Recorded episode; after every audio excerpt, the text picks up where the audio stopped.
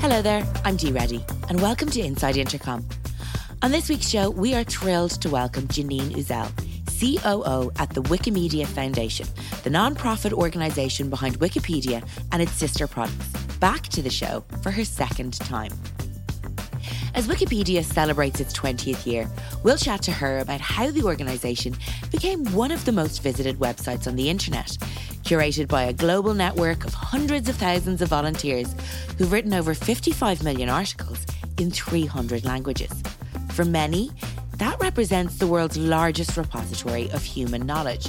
But, as Janeen explains here, it's not without its gaps. In today's episode, we'll hear how Janeen and her team are challenging what accessibility around knowledge really means, her vision for achieving knowledge equity, and why it's important to question who tells your story. I've been singing that chorus from Hamilton since I spoke to Janeen last week. So before I risk bursting into it again, let's head over to the studio and hear from her. Janeen, we are so delighted to welcome you on the show today for your second appearance on Inside Intercom. Last year, you joined our CEO, Karen Peacock, for a fascinating panel discussion on allyship, uh, which I must say was one of my favorite conversations of last year. And today you're back to talk with us in a little bit more depth about your own career and your work at Wikimedia. So, to kick things off, would you like to share a little bit about yourself with the audience and tell us how you ended up as Global Technology Executive and COO in one of the most recognized companies in the world? Wow. Well, thank you, Dee. It is an honor to be back again. I'm really excited to have a discussion with you, and I just, I just appreciate you all um, thinking that I would have some new stories to share, which I do, um, and then having me back. So I appreciate that. I don't, I don't take it for granted. Thank you again. You know, um, the journey uh, in my career has been one that even I could have never written. I mean, I tried to play it by the book and be a good student and study hard. And then you know life opened up great opportunities for me. I am by training a mechanical engineer. And from the very beginning i've been very non-traditional in my career in that most mes go into you know aviation and automotives and things like that. And i went right into healthcare because my commitment has always been access and leveraging technology as a tool for access so I spent the first half of my career really focused on access to healthcare. Where I spent more than 16 years at GE, where I had an amazing global career and was an expat in Africa and had a chance to work around the world bringing ultrasound and other healthcare products into the emerging market. And then I led an initiative for GE for women in technology. And in this case, I consider that theme to still resonate with access because this was access to talent and to ensuring that our company uh, did its best to attract and retain and promote and truly activate the talent of women as an asset in technology. And then I had an opportunity um, to transition from GE after more than 16 years. I just did something that it was really a proof point to myself that I could take the skills and the experiences that I had had and bring them into an organization and an opportunity that I thought was a complete 180 in size, you know, 300,000 at GE. We have about 500 at Wiki and we're growing strong, working for a, you know, kind of a bedrock old school company, which was great. And then taking that to this startup company that that you know just turned 20 years old in January and then having a chance to be a part of building out the operations department and ensuring that we created a space that would make the Wikimedia Foundation which is the organization that operates Wikipedia and all of its sister products we could make the experience of the foundation operationally sound so that we could grow and ensure that the foundation and the staff and the people that drive the work that Wikipedia gives to the world were having the same type of robust access and experience themselves. And um, so being a part of, of access to knowledge and information is something that I'm excited to be a part of. It's my third year at the foundation. And um, it speaks so much to who I am as a mission driven driven leader and um, with my commitment to bring equity within world changing course uh, causes. So, um, so yeah, that's a little bit about how I made it here, and I've had a chance to to work for two really powerful brands, and I'm just doing my best to ensure that I use my position in places and the spaces where I go for good. Yeah, it really sounds like it. You know, some of the most interesting people I think I talk to, Janeen, they don't necessarily have a career that goes in a straight line or you know don't take necessarily the most obvious path which you know as you said yourself you didn't. But they do often have this common thread or a common theme that runs as a kind of a through line throughout their career and I, and I love to hear that that's something that you've always embodied and that accessibility has been such an important theme for you and I know because I know we're going to chat loads more about that later in the chat but you did mention that Wikimedia Foundation celebrates its 20th anniversary this year. I mean, it must be a pretty exciting time for everyone on the ground in the foundation. What do you think, having joined it in the last three years, but over that 20 year period, what do you think were the key moments that kind of defined that two decade success story? Well, I think that um, there's a few things. One of the big pieces of what's been definitive, I think, for the foundation has been its commitment to designing this strategy for two main pieces here, and that's knowledge as a service and knowledge equity. And being able to bring those two components to the forefront are critical because they are really what is driving the next phase of who we are as a movement. And so here we are 20 years later. And so knowledge is a service, bringing the service of knowledge to the world on our website, um, on our app, however you choose to use it. And then knowledge equity, because we also recognize the, I guess the, almost the, the responsibility that we have being such a powerful force for free knowledge to the world, it's also a very, very important commitment to ensure that that information is equitable and is a reflection of the world.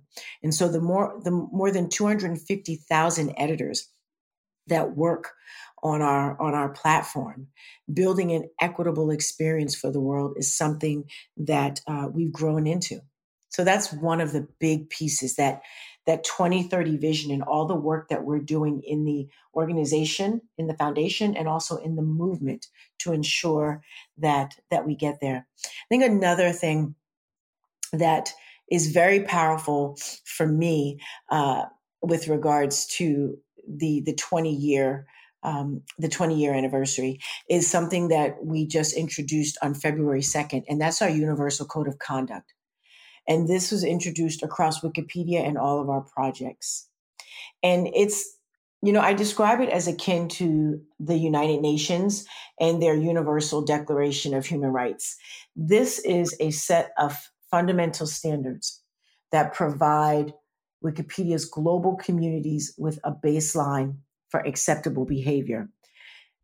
This is very important because as a community driven body of work and as an organization that has its goal set on equity. We need to create a space where people can be a part of editing Wikipedia, where they feel safe, where they feel accepted, where they feel that they are an added contributor so that we can ensure that we have equity on our platform. The Universal Code of Conduct, before that existed, we had a lot of different policies and standards for each project, but there was no global standard that, that set the guardrail for all of our behaviors. And so it really made addressing toxic behavior much more difficult to enforce because we didn't have any uniformity. This code of conduct to me is it shows a new level of our maturity as we turn 20. It's showing that we're looking at our power relationships in online communities and how they shouldn't be abused. It's rooted in our values of respect and civility and assuming good faith. It creates a precedent for how we address behavior, and that is going to be a door opener for communities of people that are like, I want to be a part of this because our mission literally states that anyone in the world who wants to be a part of our movement can be a can can do that. And now the Universal Code of Conduct creates a space of safety for that. And then that's going to help get us to knowledge as a service and knowledge equity. And those are two major things that I think are a big part of who we are as we're kind of walking into this 20th year of our birthday so incredible to hear those two choices because I think it gives a really strong indication of where the focus is for the future for the Wikimedia Foundation. I know you're at the helm of the foundation's strategic plan, Wikimedia 2030. So, having looked back at the last two decades, what is your key ambition for the next decade?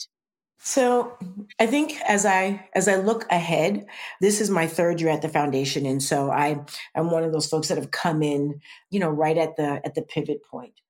And so as I look forward, one of the the areas that are most critical to me are, are some of exactly what I just talked about in terms of our diversity of and our equity of thought.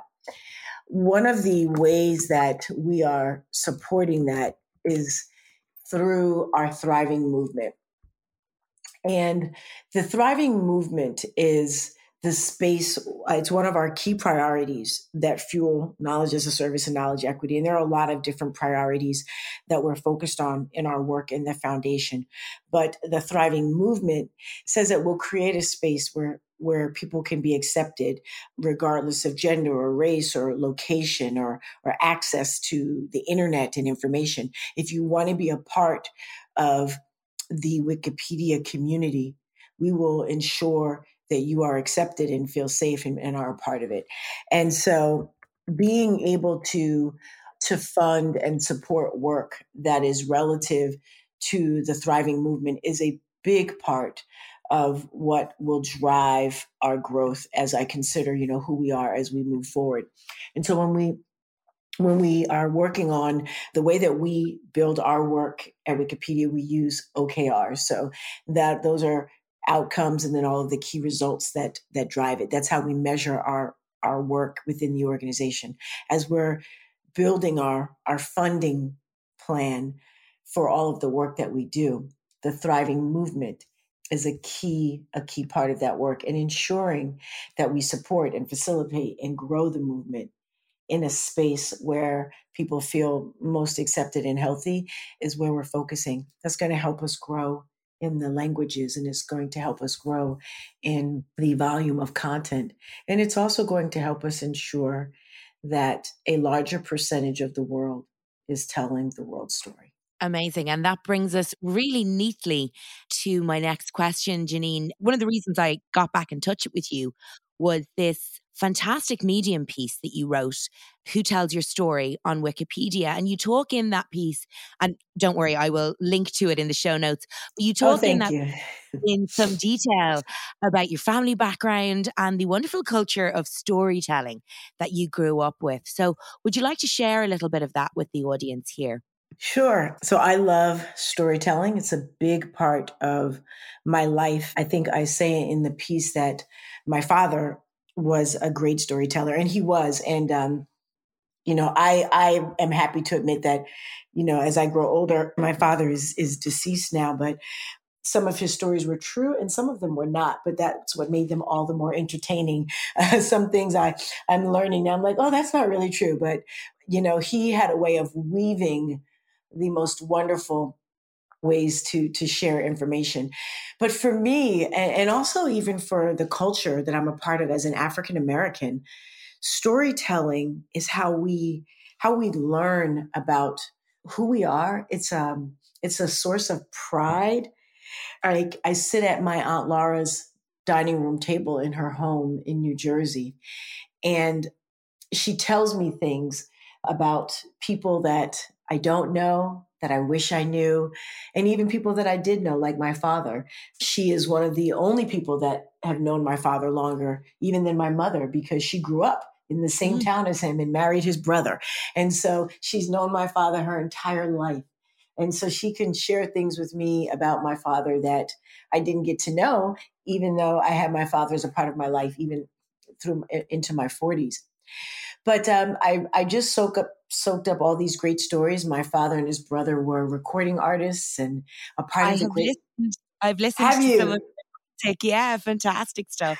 Yeah, so there's there's quite a controversy, and their hit song is is called "Smoky Places," and um, you know it's a bit of a, it's a song about some infidelity, and uh, but I grew up singing this song, and I didn't know that it was about lovers meeting in the night. I just knew that that was the song I grew up with. I knew how to play it on the piano, and I knew how to sing it, and uh, but um, you know he uh, the great Migrations is a big part of our culture as as black people right and coming from the south and slavery and moving north and some of us moved to california and philadelphia new jersey florida my family, you know, my father moved to New Jersey. That's where he, where he met my mom.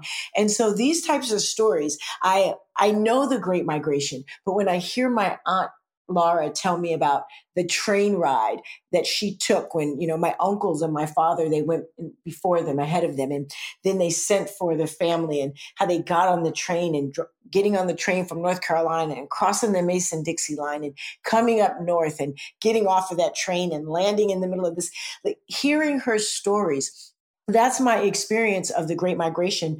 That is so different than what's written on our Wikipedia page, which is a great historical fact. But now I have my own experience with it as well, and and so the family tradition of storytelling is something that uh, I love for myself and what I can share with my nieces and nephews and others. And um, that's so important to me.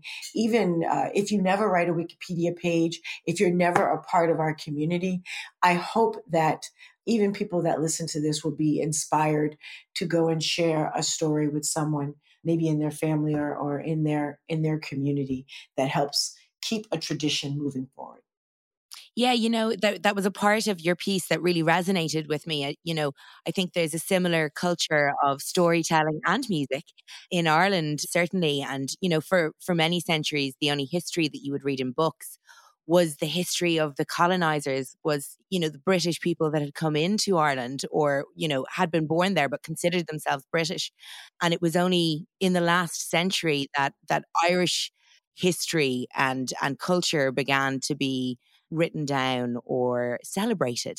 So yeah you know I, I it's just fascinating to me how something like wikipedia can really become a resource for those unwritten histories that may have been forgotten about for some, you know, some fairly depressing reasons. You know, there's a line in your in your piece that says this was history, but it had never been written down. You know, and I think I, studied history, and so often we hear the expression "history is written by the victors." But I do wonder: is it a fairer assessment nowadays to say that in fact history is written by the privileged? Ah, wow that that hits me right in the gut because you know, when truth stares you in the face, it's it's both inspirational and then sometimes it makes people pretty angry.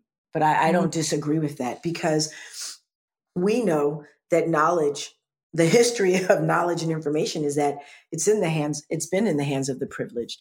Indeed, and yeah. so oftentimes, at least what has been in the past, the information that you would be exposed to is exactly what people wanted you to know. And it had their bias completely sur- surrounding it. Even um, historically, in as slaves in African American history, slaves were given a different Bible than than their slave owners, because the slaves' Bible was very much stories of, of submission and control to keep wow. them from having an experience of freedom. So there, there's an actual slave Bible, and much of the content of the actual Holy Bible is taken out of that because it is not meant for them to understand the capacity of who they can be as people who serve a great and mighty God. And that the thing about about stories and, and knowledge is that people have a perspective about someone or something that they don't know anything about. They may have a perspective based on what they see on television or what they've heard from other people or what they read on Wikipedia. But that's not the only experience. And when those stories are not shared, then the things that may be written by those that have privilege, whether it's privilege to information, privilege to access to the internet, privilege to the ability to write as opposed to verbally mm. share a story. There are so many things that dominate in privilege.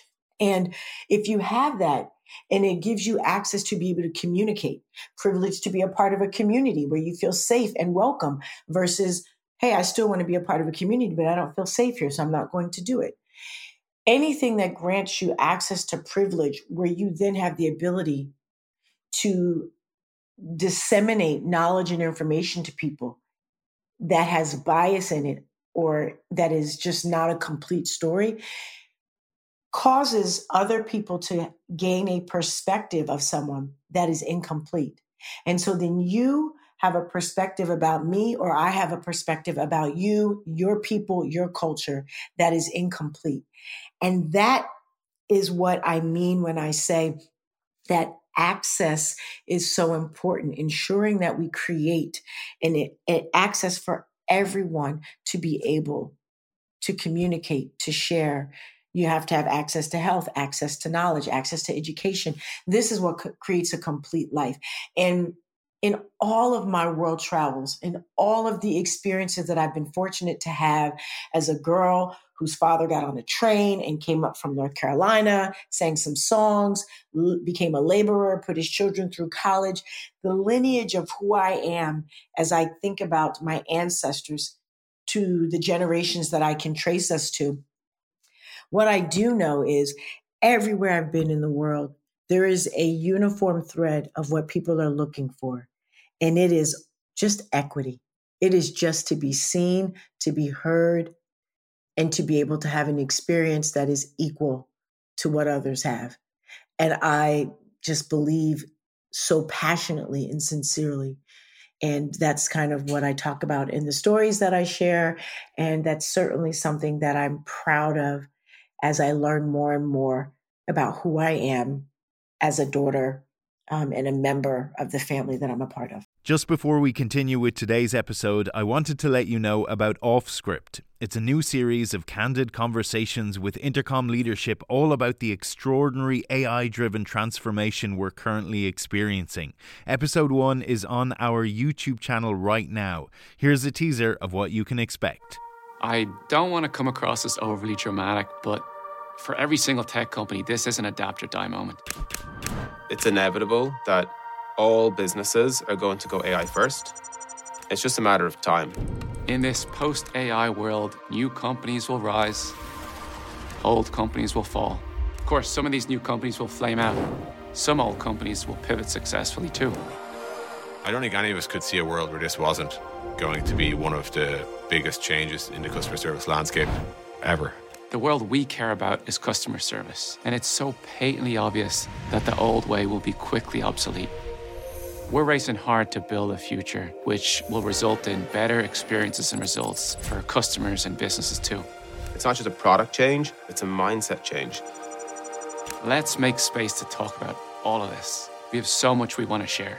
We want to explore these ideas in the open. We want to provoke new ones in you. We want to learn from your reaction. You just click the kind of like big stupid go button, right? And see what happens. Welcome to Offscript. That's all to come on Offscript. The first episode is out now. You can watch it on Intercom's YouTube channel, and we'll bring you audio versions of the episodes right here. Now, back to today's episode. You talk a little bit about accessibility there, Janeen. You know, I think before our conversation and before reading your piece, to me, accessibility when we think about knowledge was access to be able to read something or to to listen to something. I never really thought about it in terms of access to be able to write something, to be able to share something. And I think that kind of flips it on its head in a little bit in how we traditionally think about it. You know, one of the most powerful aspects of Wikipedia to me as an outside observer has always been that sheer volume of knowledge that's accessible to me at my fingertips. You know, the ability to delve deeper into every topic, you know, a person, an event, you know, I could be watching a film and I'll often, you know, look up a, a character that's only on screen for a couple of minutes. And then I find myself in a Wikipedia hole where I've clicked blue link after blue link after blue link. Um, and I suddenly know, you know, heaps about a family that was, you know, that's been dead for two for two centuries. Because I'm always interested in the people involved. We but, call that the rabbit hole, by the way. And, rabbit hole. Okay. Yes, it's easy to fall down it. well, I, I'm definitely a rabbit. Um, you know, you've noted in your piece that we've been talking about that there are some areas of Wikipedia that don't have many of those blue links or much coverage at all, which means that in this sort of sum total of current knowledge, as we think about it, there are gaps. And I'd love to know why you think these gaps exist and why they exist in the areas that they do. Well, there are gaps. Wikipedia, one, we're not perfect. Hmm. Also, Wikipedia is a tertiary source. And so what I mean by that is it's it's one of many resources on any given topic. So, what's important is that the information on Wikipedia is only as strong as the citations that support it. And that's why you'll often hear Wikipedians say, they'll make a statement and then they'll say citation needed. So, this is truth, but where's the citation to back it up? It's also what lends so much validation to the stories and the content on Wikipedia because the likelihood of the the truth being told is backed up by the citations and the newsworthiness. So we like to say if it happens in the world, it happens on Wikipedia. Now, the challenge of that is people will say, well, this is critically important. Why is there no Wikipedia page on it? This person is encyclopedic. They've done, you know, they, they're Nobel Prize winners or otherwise. Why are there no Wikipedia pages on them? One, because there is a bias in, in that we have to do to close the gap, particularly as it relates to women and the content of women on Wikipedia. There's no one size fits all method to improve the diversity, and that presents a serious challenge. So, currently, right now, only about 18% of the biographies on English Wikipedia are about women. And we know that that is not reflective of the percentage of women in the world, correct? And so we've seen gender disparity. There would be more stories about women if more women felt like they could be a part of the community, right? This goes back to what I talked about earlier about our universal code of conduct and creating a place that is safe and thriving and acceptable. So for the past several years, you know, only about 10 or 11% of our contributors about, across all of the projects identify as women. Last year in 2020, we did see this number jump to about 15%. And this is this is exciting and it's wonderful because we are we're trending in the right direction. And, and based on our research, the reason we're seeing this increase, we're seeing this increase in gender mostly among contributors that live in Africa, the Americas, both Latin America and Northern America, and Oceania. So it's this is exciting and this is important because editing Wikipedia is an activity that's been dominated by men.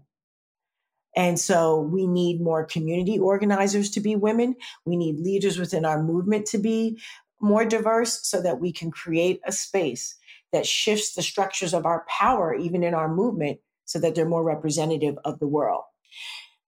Another thing that I want to say is that it's back to Wikipedia being a tertiary source. And that is that as much as we also must do our part on Wikipedia to ensure that we have a more diverse community of people, it's very important that other media sources in the world tell the stories that support what goes on Wikipedia as well. And so when we write a story about someone, we need the news to back up the validation of that story. And so if there were more stories in the news about women, women in technology, women in STEM, women in medicine, women in sports, if the news wrote more of those stories, if if our media sources spent more time elevating the stories of women, then that would help drive content to Wikipedia as well.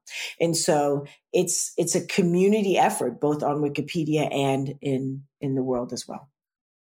I love it. You know, it almost sounds like you're future proofing history to a certain extent because, you know, this is such a a massive resource, but as you say, it is tertiary and it, it, it requires these other sources to back it up. And, you know, g- going back into the past, they don't always exist.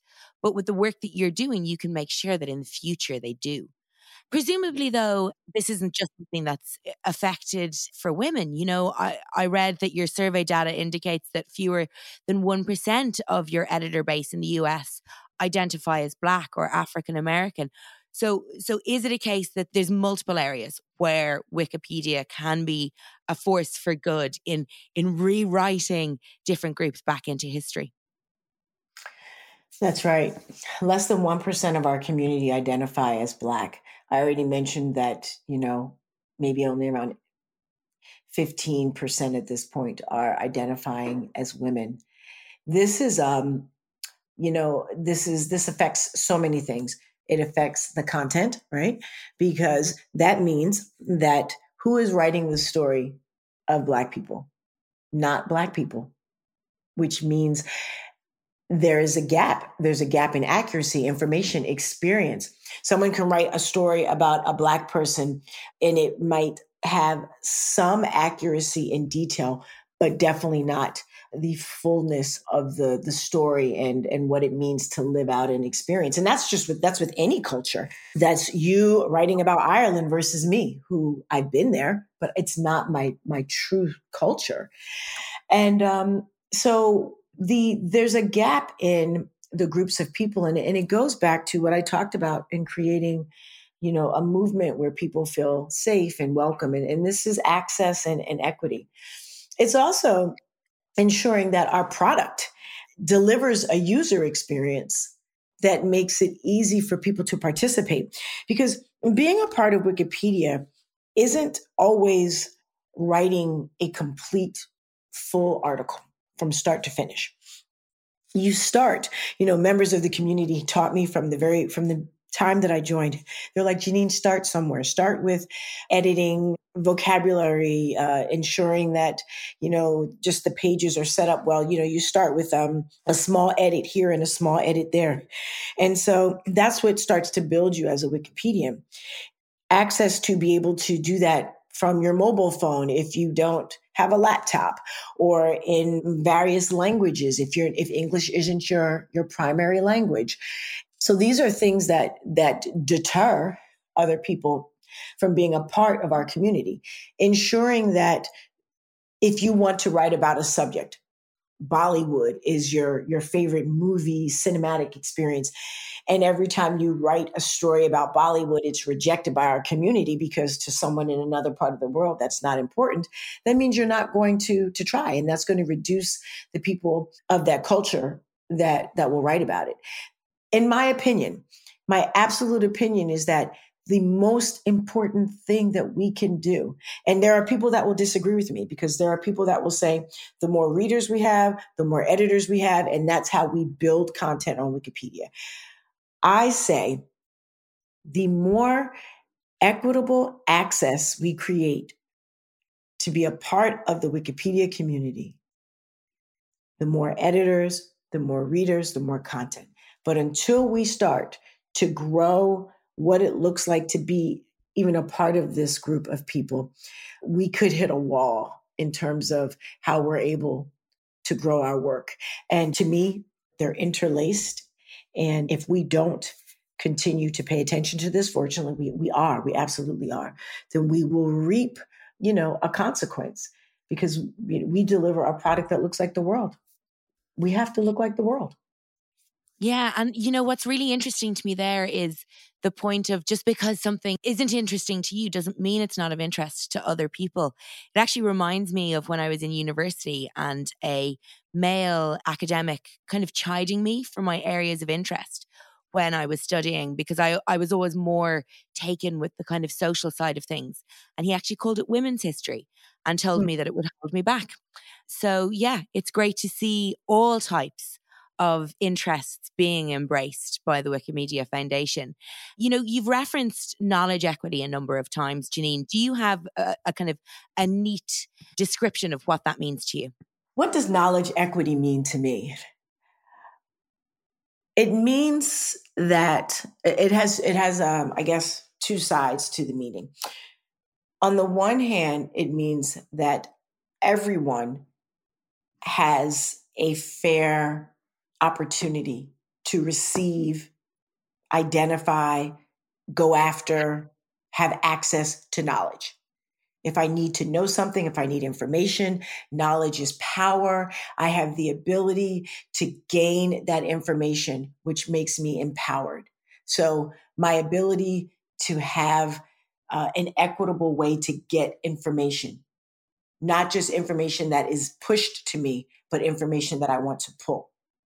Right. The other side of that is that that information is an unbiased truth based on a diverse collaborative set of information. And so the truth that is the information that is being pushed to me and the information that I go after is not rooted in a biased perspective, but it is truth because of the collaborative information that validates its truth. So knowledge equity to me in, in plain speak is I need to know something and I can find out what I need to know. And what I find out is truth because there are multiple sources that confirm that it is. I love that. And, you know, how can we apply then those same principles that you're looking at in the Wikimedia Foundation around knowledge equity? How can how can other content creators apply those principles? You know and that might be whether they're you know coming from a tech perspective from the media who you've alluded to earlier but also academia as well. How can how can these types of content creators contribute? Contribute towards knowledge equity? So one of the things that I believe most strongly in, I, th- I think it's it's coming across here, is the diversity of teams, and that is race, gender, culture, capacity, capability, regions of the world, a- anything that makes up diversity. A diversity of teaming will create a diversity of thought, will create a diversity of experience. Age, Eh, you know, sports activities, like livelihood, anything that you can think of. The multi, the more sources that you have generating information, the better, in my opinion, that experience is going to be for the person that's receiving it. And so when you say, how can other people do this? Like, and you gave the example of, of academia, you know, any, anyone that's in a room creating a product or a curriculum, a training, a course, information, an idea, and everyone in the room looks the same, or everyone in the room has the same experience, grew up in the same space, is of the same economic background or status, then you already have a biased component of work that is not equitable. But when you begin to look across the spectrum and and pull in the like just a rainbow of, of people, then that's how you can be a part of it. And so when you're in a position to hire, when you're in a position to build a team, when you're in a position to create an experience for people, you have to say, I need a diverse lens in order to be able to create that. And to me, if you don't look at it like that and you think that the construct of your own mind is more than enough, then I believe that that is a misuse of power and it's it's very much a privileged way of thinking which i do not think will get us to where we need to be for knowledge equity. Yeah because you know what you're what you're talking about there is something i think that's symptomatic of of a trend we see or a problem that we see across the world of tech and design, you know, in as much as collective knowledge might lack diversity of perspective, so does data, so does design, so does coding, STEM, and so many areas that are at the heart of driving new technologies and new ways of life. I think you know, we've seen in the last 10 years in particular that some of the impacts of this are annoying, but some of them are actually really dangerous for people and for communities. So, when at, at what point in your career, Janeen, did you first really become aware of that impact of the that this lack of diversity? Oh, I think that um, I learned it and saw it early in my life. In my career, I began to see it more as I started to lead projects more, even as a, as an engineer. I mean, I started out, um, like I said, on the technology side. I did some coding. I was on the product side, but I th- I think the the the experience I want to share is one where I had the opportunity to do this and I didn't do it as well, which is why I've learned from a mistake.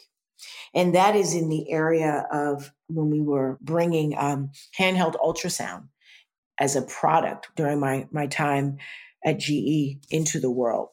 And this product had been designed to be portable to identify just key key symptoms in in a woman's womb so that we could ensure um, healthy delivery in adjudicated environments. But when we first started doing this work, we had in our own mind what we thought a great product could be for the world. And we did use some diversity in our engineering team and otherwise. But when we finally got it right, it was when we introduced the International Midwives Association to work with us, when we received a, a knowledge from the World Health Organization and the United Nations. It took the private sector and the nonprofit sector and the international development sector and midwives and engineers all coming together to bring this product which is solar powered and portable and easy to use and, and all of these things that we could create to deliver this product to the world. It wasn't a group of engineers at a research center in upstate New York solely alone.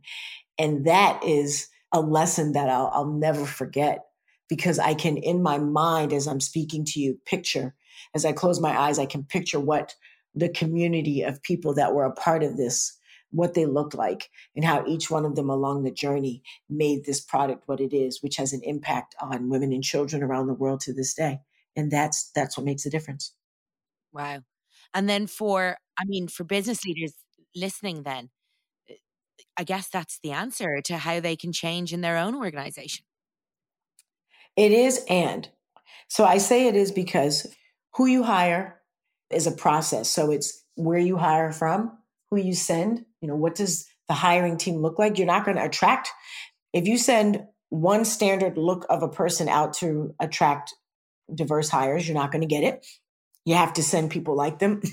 what are you willing to do in your organization in order to ensure that the people that you're hiring that are different than the standard of what you built up in that organization so that they feel welcome and you know that they'll be promoted and supported with their ideas.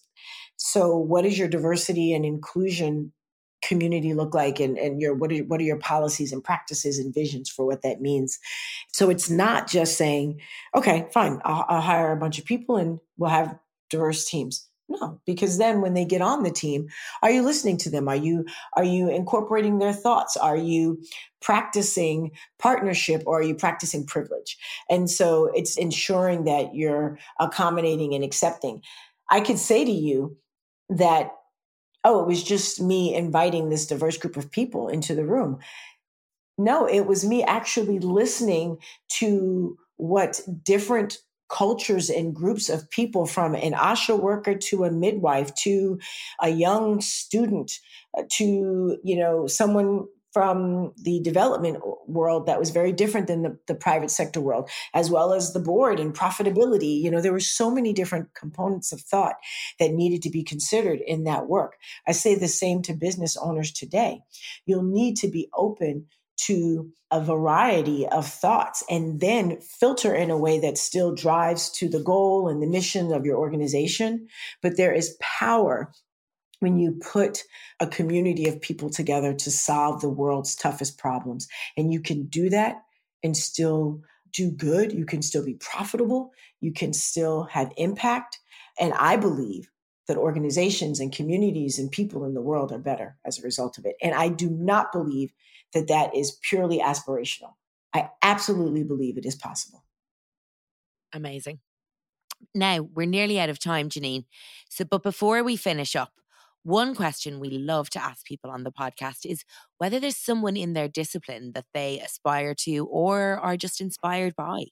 Oh, I'm inspired by by a lot of people, but I think if there's just one, I think that I will lend with I'll land with Joy Buolamwini.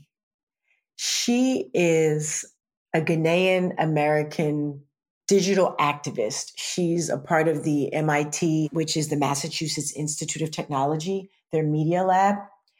She founded the Algorithmic Justice League, which is a community of people and work that are focused on bias in technology, bias in artificial intelligence, and the impact that these this bias has on diverse communities, which is often tragic. She's done just great documentaries and she's recently been received a lot of awards for for her great work but she is a person that identified bias in code and um, started putting a white piece of paper, like a mask over her face so that she could be identified in coding. And it's, a, it's an amazing story. You'd have to read more about her. But Joy Buolamwini is someone that I admire. She is young and bold and brave.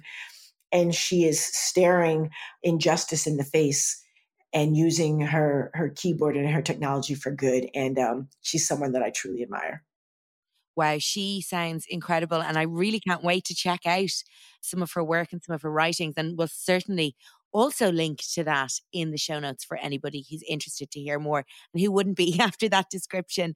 Um, lastly, Janeen, where can our listeners go to keep up with you and your work? Oh, I would love if they would check me out on Twitter at Janeen Uzzell. J A N E E N U Z Z E L L, the only one there. And um, you can also follow me on LinkedIn the same way, but would love to to follow you know some of my day to day commentary about diversity, tech, Wikipedia, and the world on Twitter. That'd be great as someone who is already a follower, I can heartily recommend that. It's been an absolute pleasure chatting to you today. Thank you so much for having me. I just appreciate you allowing me to be so expressive and, and to share some of my passions. Uh, I hope we'll stay in touch and I wish you well. Thank you. We hope you enjoyed our conversation with Janeen. If you did, we'd love you to give us a review. It helps like minded people find their way to our content. We'll be back next week with another great episode of Scale by Intercom for you. We hope you'll join us. This is Inside Intercom.